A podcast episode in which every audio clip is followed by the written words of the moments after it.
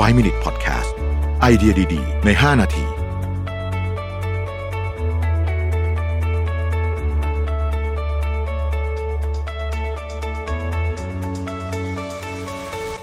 สวัสดีครับ 5 minutes podcast นะครับ คุณอยู่กับประวิทยานุสาหะครับ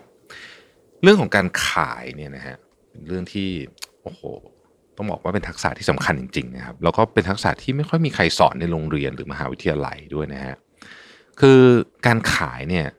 คำถามของมันก็คือว่ามันคืออะไรกันแน่อะถ้าตั้งคำถามแบบนี้ก่อนนะครับจริงๆการขายเนี่ยมันคือการสื่อถึงคุณค่าที่แท้จริง หรือว่าเสน่ห์ที่แท้จริงของสินค้าบริการหรืออะไรก็ตามที่คุณต้องการจะขายเนี่ยทำให้ลูกค้าอยากซื้อตัดสินใจซื้อได้ง่ายขึ้นนะครับ ซึ่งการขายเนี่ย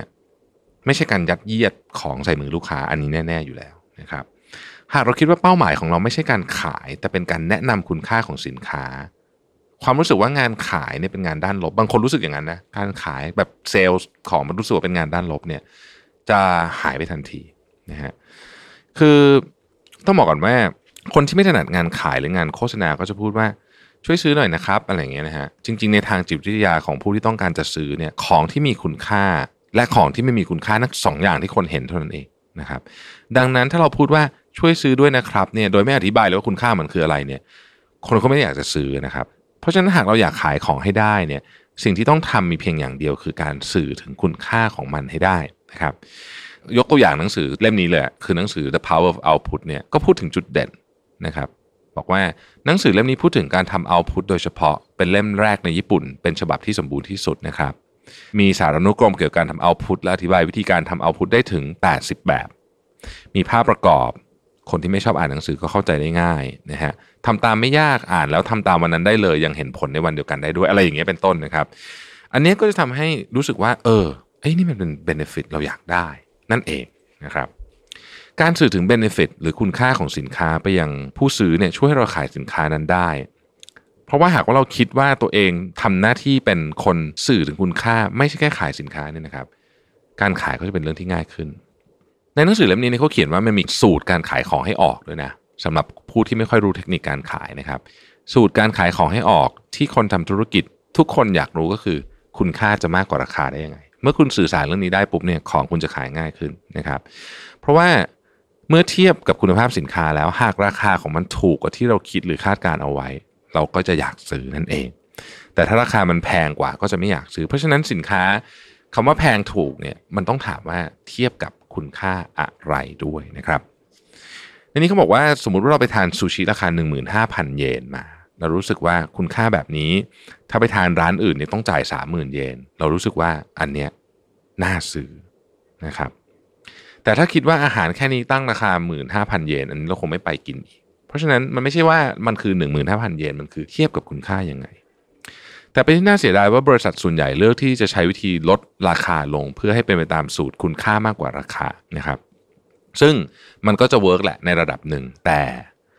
ถ้าเกิดว่าแข่งขันกับลดราคาไปเรื่อยๆ แบบไม่มีที่สิ้นสุด มันก็จะกลายเป็น red ocean นะฮะแล้วก็จะกลายเป็นตลาดที่ไม่น่าเล่นอีกต่อไป เราก็จะเห็นในบางธุรกิจเป็นแบบนี้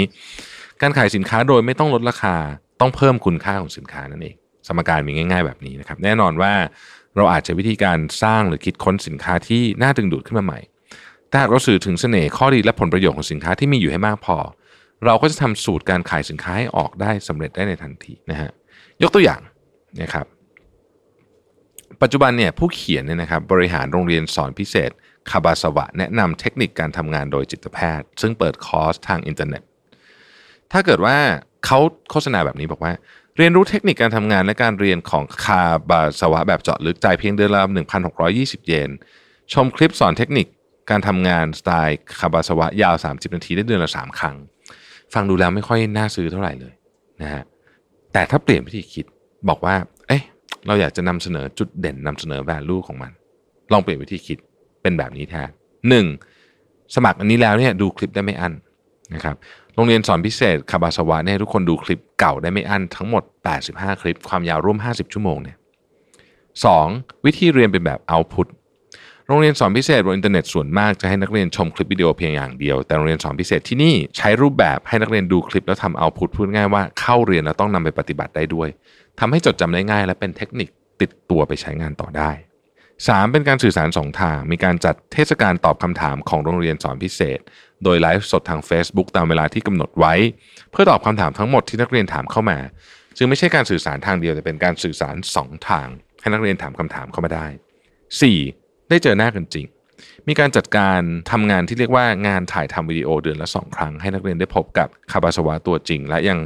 ถามคำถามกับเจ้าตัวได้โดยตรงได้ด้วย หลังจากการถ่ายทำก็จะมีการไปดื่มสังสรรค์กันต่อด้วย พอเล่าแบบนี้ปุ๊บเสน่ห์เริ่มมีมากขึ้น เริ่มดูน่าสนใจมากขึ้นทีเดียว ขอบคุณที่ติดตาม 5 minutes ครับ สวัสดีครับ 5 Minute Podcast